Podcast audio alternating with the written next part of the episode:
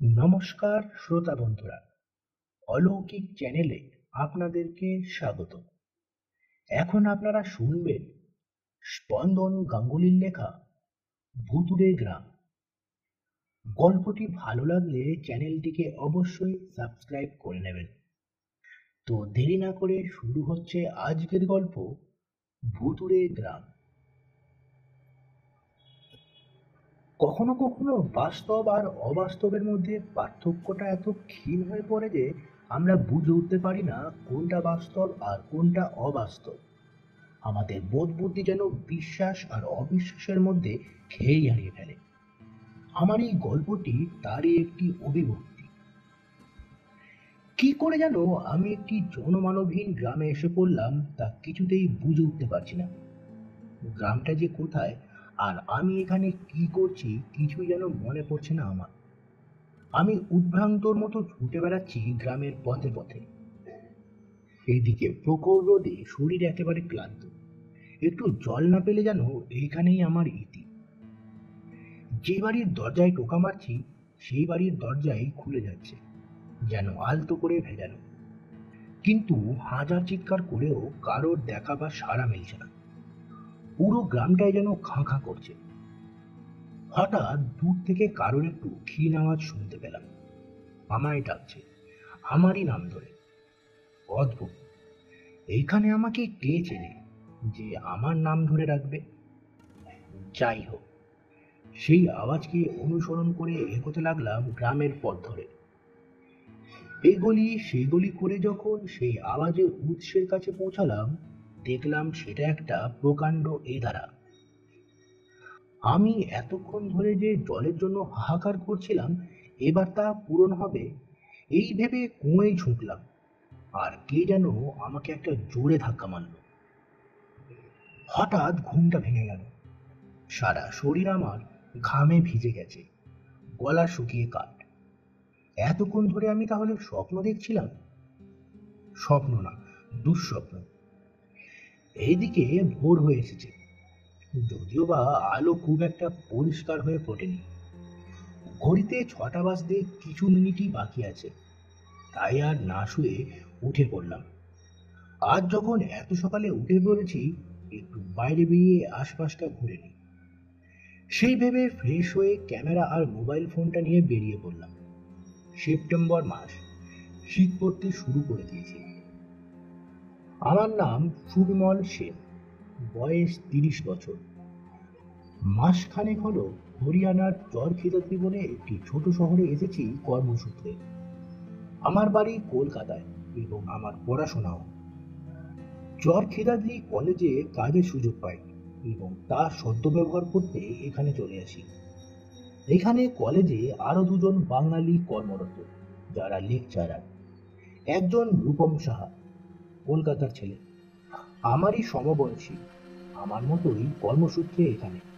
প্রায় বছরখানেক আগে এসেছে। অপরজন অরিন্দম রয়, প্রবাসী বাঙালি। দিল্লিতে বাড়ি আর ওখানেই পড়াশোনা। উনি আমাদের থেকে বছর দশেক বড়। কলেজটি খুব বড় নয়। আমি অফিসিয়াল কাজের সাথে যুক্ত এবং এখানে একজন অ্যাডমিন স্টাফ আমার কাজ কলেজের অ্যাডমিন বিভাগে ছাত্রছাত্রীদের অ্যাডমিশন ফিস পরীক্ষার ইত্যাদির রেকর্ড রাখা। কলেজ টাইম সকাল দশটা থেকে বিকাল চারটে অবধি। তারপর আমার ছুটি। এছাড়া শনিবার ও রবিবার পুরো দিনের ছুটি থাকে। আমার ডিপার্টমেন্টে সবাই অবাঙালি। তাদের মধ্যে একজন হলো রাজেশ খাটওয়াল। সেও আমার সমবয়সী বলা চলে। বছর দুই বড় হবে। রাজেশের প্রায় সাত বছর হলো এই কলেজে। ও তার চাকরি জীবনের শুরু থেকেই আছে এই কলেজে। তবে আমাদের মধ্যে কাজের বাইরেও বন্ধুত্ব বেশ ভালো হয়ে গেছে এরই মধ্যে। চরখেদাদি খুব বড় শহর নয়, আবার খুব ছোটও বলা যায় না। দিল্লি থেকে সরাসরি সরকারি বাস আছে। ভোর পাঁচটার থেকে শুরু করে রাত আটটা অবধি। ঘণ্টা দুয়েক লাগে। চরখিদাদ্রিতে একটা রেলওয়ে স্টেশন আছে, তবে তা সরাসরি দিল্লির সাথে যুক্ত নয়। রাজস্থানের কোনো এক শহরের সাথে হরিয়ানার ভিওয়ানি শহরকে যুক্ত করে। আর দিনে একটা প্যাসেঞ্জার ট্রেন আছে আর বাকি সময় মালগাড়ি চলে। তাই কারোর দিল্লি যেতে হলে তাকে এখান থেকে বাসে যেতে হয়। না হলে ভিওয়ানি গিয়ে ওখান থেকে ট্রেন ধরতে হয়। কলেজটি শহরের এক প্রান্তে। ওখানে পরপর বেশ কিছু স্কুলও আছে। এটি একটি কৃষিকেন্দ্রিক শহর বলা যায়।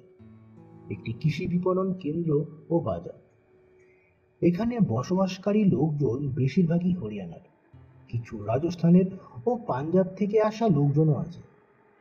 এছাড়া কিছু আমার মতন দেশের অন্য প্রান্ত থেকেও আছে যারা নয় সরকারি কর্মচারী আর না হয় স্কুল ও কলেজ চাকরি সূত্রে আছেন। আমি একটি বিরাট বড় বাড়িতে একটি ঘরে ভাড়া থাকি। আমার রুমমেট রূপম। ওই আমাকে প্রস্তাবটা দিল। আমিও থাকার জন্য ঘর খুঁজছিলাম। রূপম অবিবাহিত আর আমিও। তার উপর ও যে ঘরটা ভাড়া নিয়েছে, সেটা বেশ বড় আর দুজনের জন্য উপযুক্ত। এর জন্য ওকে ভাড়াও বেশি দিতে হচ্ছিল। আসলে ও ছোট ঘর অ্যাটাচ বাথরুম পাচ্ছিল না। তাই বাধ্য হয়ে বড় ঘর ভাড়া নিয়েছিল। আর কারোর সাথে শেয়ার করবে সেরকমও কাউকে পাচ্ছিল না। আমাকে পেতেই সেই সুযোগটা হাতছাড়া করল না। আমিও রাজি হয়ে গেলাম। বাড়ির মালকিন যিনি সে আপত্তিও করেনি। ওনার ভাড়ার টাকা পাওয়া নিয়ে কথা। শুধু জল একটু বেশি খরচ হবে ধরে নিয়ে সেটার টাকা বাড়িয়ে দিল। এই বাড়িটির সব ঘরই নানান লোকের ভাড়া নেওয়া। কিছু বাঙালি পরিবারও আছে। বাড়িটিকে বাড়ি না বলে দুর্গ বললে কিছু ভুল হবে না। বাইরে থেকে দেখে বোঝার উপায় নেই। বাড়িটি কত বড় আর কত ঘর আছে ভিতরে? পুরো বাড়িটি তিন তলার বেশি নয়, তবে তারই মধ্যে প্রায় পঞ্চাশটি পরিবার থাকে। কারোর এক কামরার ঘর ভাড়া নেওয়া তো কারও দুই বা তিন কামরা। এক তলায় একদিকে বাড়ির মালকিন থাকেন, চার কামরার আলাদা বাড়ি নিয়ে। বাড়িটিতে সবার জন্য ঢোকার ও বেরোনোর একটি মাত্র দরজা। আরেকটি আলাদা দরজা আছে অন্যদিকে বাড়ির মালকিনের আমার কলেজের কিছু স্টাফও এই বাড়িতে ভাড়া থাকেন। এখানে আপনাদের একটা কথা মনে করিয়ে দিই। আমার জানা ছিল না। হয়তো শুনেছিলাম, পরে ভুলে গেছি। অনেক বছর আগেকার কথা। চর চরখেদাদ্রি শহরের বাইরে, একটু অল্প দূরে উনিশশো ছিয়ানব্বই সালের সন্ধ্যে ছটা বেজে বত্রিশ মিনিটে মাঝ আকাশে দুটি প্লেনের মুখোমুখি সংঘর্ষ হয়েছিল এবং দুটি প্লেনের সব যাত্রীসহ বিমান চালক ও বিমান সেবিকারা মারা গেছিলেন। যে জায়গায় সেই প্লেন দুটির ভগ্নাংশ আকাশ থেকে পড়েছিল ও হতভাগ্য মানুষজনের মরদেহ পড়েছিল, সেখানে আজও সন্ধ্যের পর কেউ যেতে সাহস পায় না। আমি কলেজের একজন সহকর্মীর সাথে এক ছুটির দিনে জায়গাটি দেখতে গেছিলাম আর সত্যি বলতে কি, তারপর থেকেই রাতে দুঃস্বপ্ন দেখতে শুরু করি। রাজেশের মুখে শুনলাম, সামনের কয়েক মাস পরেই ওর বিয়ে। আমি তো শুনেছি, তোমাদের এদিকে সবার বেশ অল্প বয়সেই বিয়ে হয়ে যায়। ছেলেদের তিরিশও পেরোয় না কারও। আমি জিজ্ঞেস করলাম হ্যাঁ ঠিকই শুনেছ। আমারও আরও আগেই বিয়েটা হয়ে যেত। তবে একটু বাঁধা এসে পড়েছিল। তাই এতদিন আটকে ছিলাম জানালো রাজেশ। মানে তোমাদের দুজনের কি লাভ ম্যারেজ আমি জিজ্ঞেস করলাম। হ্যাঁ হ্যাঁ দুজনই একই কলেজে পড়াশোনা করতাম। আমি এক বছরের সিনিয়র আমি বাড়ির বড় ছেলে, আর ও বাড়ির মেজ মেয়ে। ওর পর আরেকজন আছে, আর আমার পর আমার ছোট ভাই ও এক বোন আছে। যাই হোক, সমস্যা হলো ওর বাবা নিজের মেয়ের বিয়ে আর্মির লোক ছাড়া দেবে না। উনি নিজে আর্মিদের সুবেদার ছিলেন আর বড় মেয়ের বিয়ে একজন আর্মি পার্সোনালের সাথেই দিয়েছেন।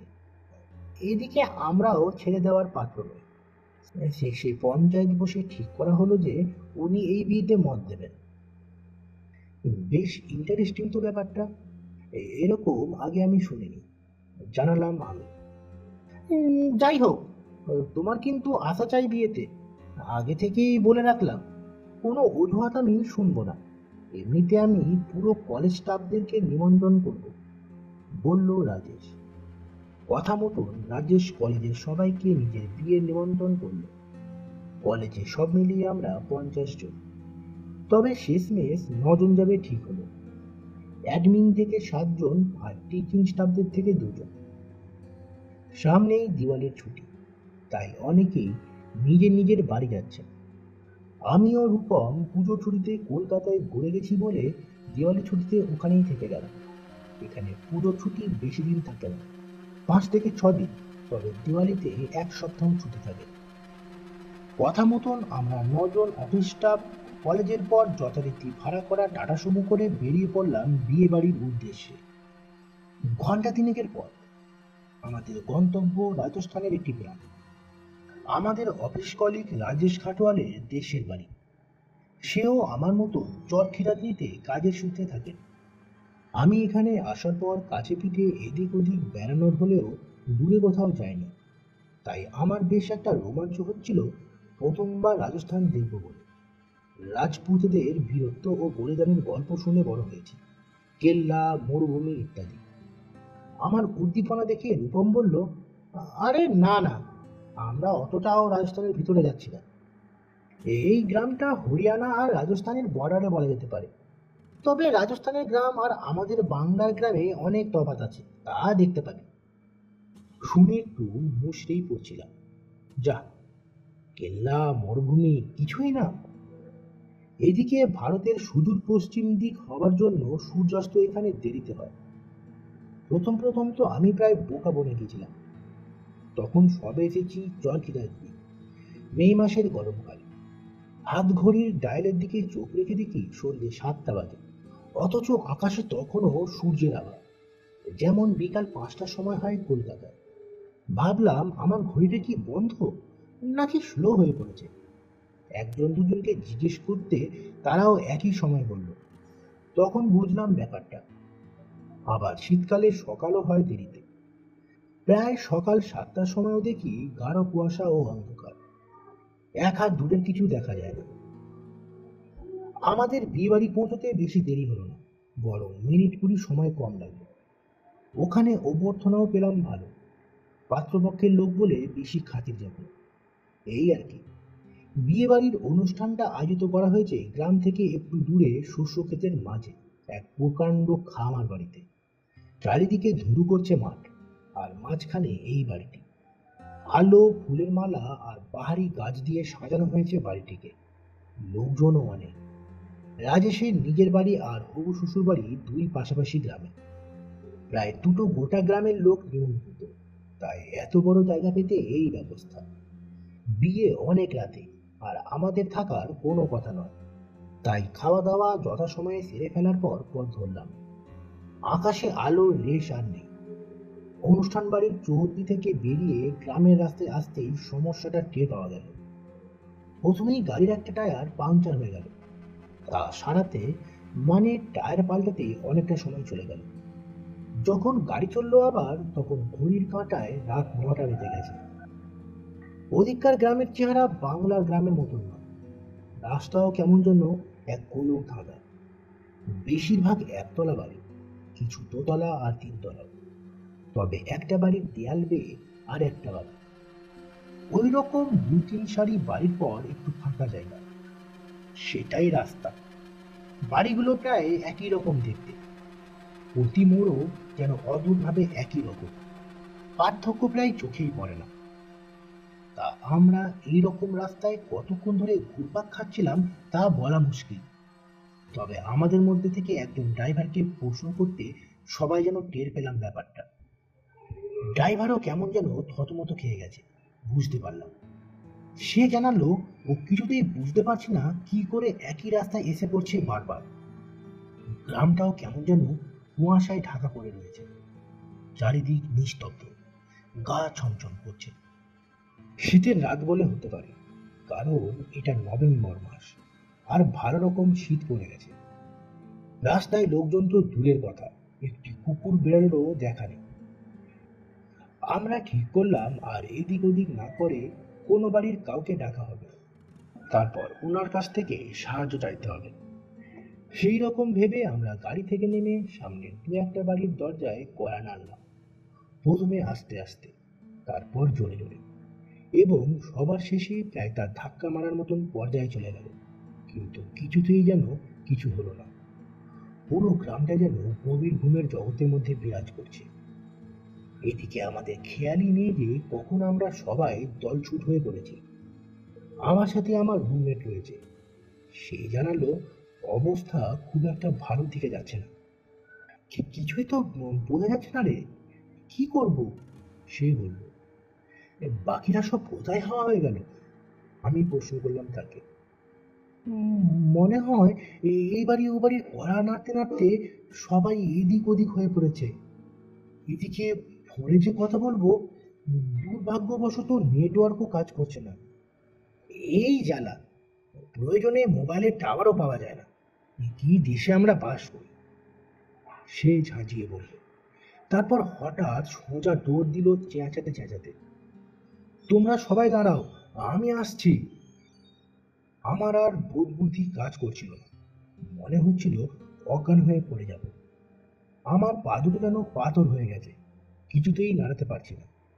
আমার চোখের সামনে স্পষ্ট দেখলাম রূপম সোজা গিয়ে ওই এদারাতে ঝাঁপ দিল। আমি চিৎকার করলাম ওকে আটকানোর জন্য, কিন্তু গলা দিয়ে একটিও স্বর বেরোলো না। একটা ঝপাং করে শব্দ হলো, জলে ভারী কিছু পড়ার এবার আমার পালা। পা দুটো যেন কোনো জাদু মন্ত্রে আবার চলতে শুরু করে দিয়েছে ওই এদারার দিকে। হঠাৎ পিছন থেকে কে যেন আমাকে টেনে ধরলো। ঘুরে দেখি রূপম হাতটা কেমন যেন ভেজা ভেজা লাগছে, যেন এই মাত্র জল থেকে উঠে এসেছে সে। কোন দিকে যাচ্ছিলি তুই? কখন থেকে চিৎকার করে ডাকছি? ভ্রুক্ষেপ নেই তোর? বলল রূপম তুই ডাকছিলি আর আমি তো তোকে থাক, আর কথা বাড়িয়ে লাভ নেই। পুরো ভিজে গেছিস দেখছি। আমি? কই না তো? তোরা তো ভিজে দাঁড়িয়ে আছিস। কি কি যাতা বলছিস? চল, অনেক রাত হয়ে গেছে।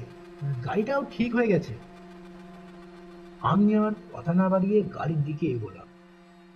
গাড়িটা কোথায়? আর না থাকতে পেরে জিজ্ঞেস করলাম। "ও- ওই তো সামনেই গাড়িটা দাঁড়িয়ে। চল, তাড়াতাড়ি উঠে পড় গাড়িতে। বলল রূপম, গাড়িটিও কেমন যেন প্রাণহীন দেখাচ্ছে। এই আছে, এই নেই। সবাই উঠে পড়ল। আর সবার শেষে উঠলাম আমি। তারপর গাড়িটা স্টার্ট দিল একটা বিকট আওয়াজ দিয়ে। আমার যেন মনে হলো বাজ পড়ল গাড়ির উপর। পরের দিন আমরা নিজেদেরকে হাসপাতালের বেডে পেলাম। আরে, আপনাদের কপাল ভালো ছিল যে ধুলোর ধর আপনাদের পথভ্রষ্ট করলেও জানে বেঁচে গেছে। না হলে এদিকের এই ঝড় কাউকে বেঁচে ফিরতে দেয় না। আমি মনে মনে ভাবলাম, ধুলোর ঝড়? ধুলোর ঝড়ই বা কখন হলো? আর আমরা অজ্ঞান হয়ে কোথায় বা পড়েছিলাম? কিছুই বুঝতে পারছি না। এইখানেই শেষ হলো স্পন্দন গাঙ্গুলির লেখা ভুতুরে গ্রাম গল্পটি। গল্পটি আপনাদের কেমন লাগল অবশ্যই জানাবেন কমেন্ট বক্সে। আর এখনও যারা আমার চ্যানেলটি সাবস্ক্রাইব করেননি চ্যানেলটিকে অবশ্যই সাবস্ক্রাইব করে নেবেন।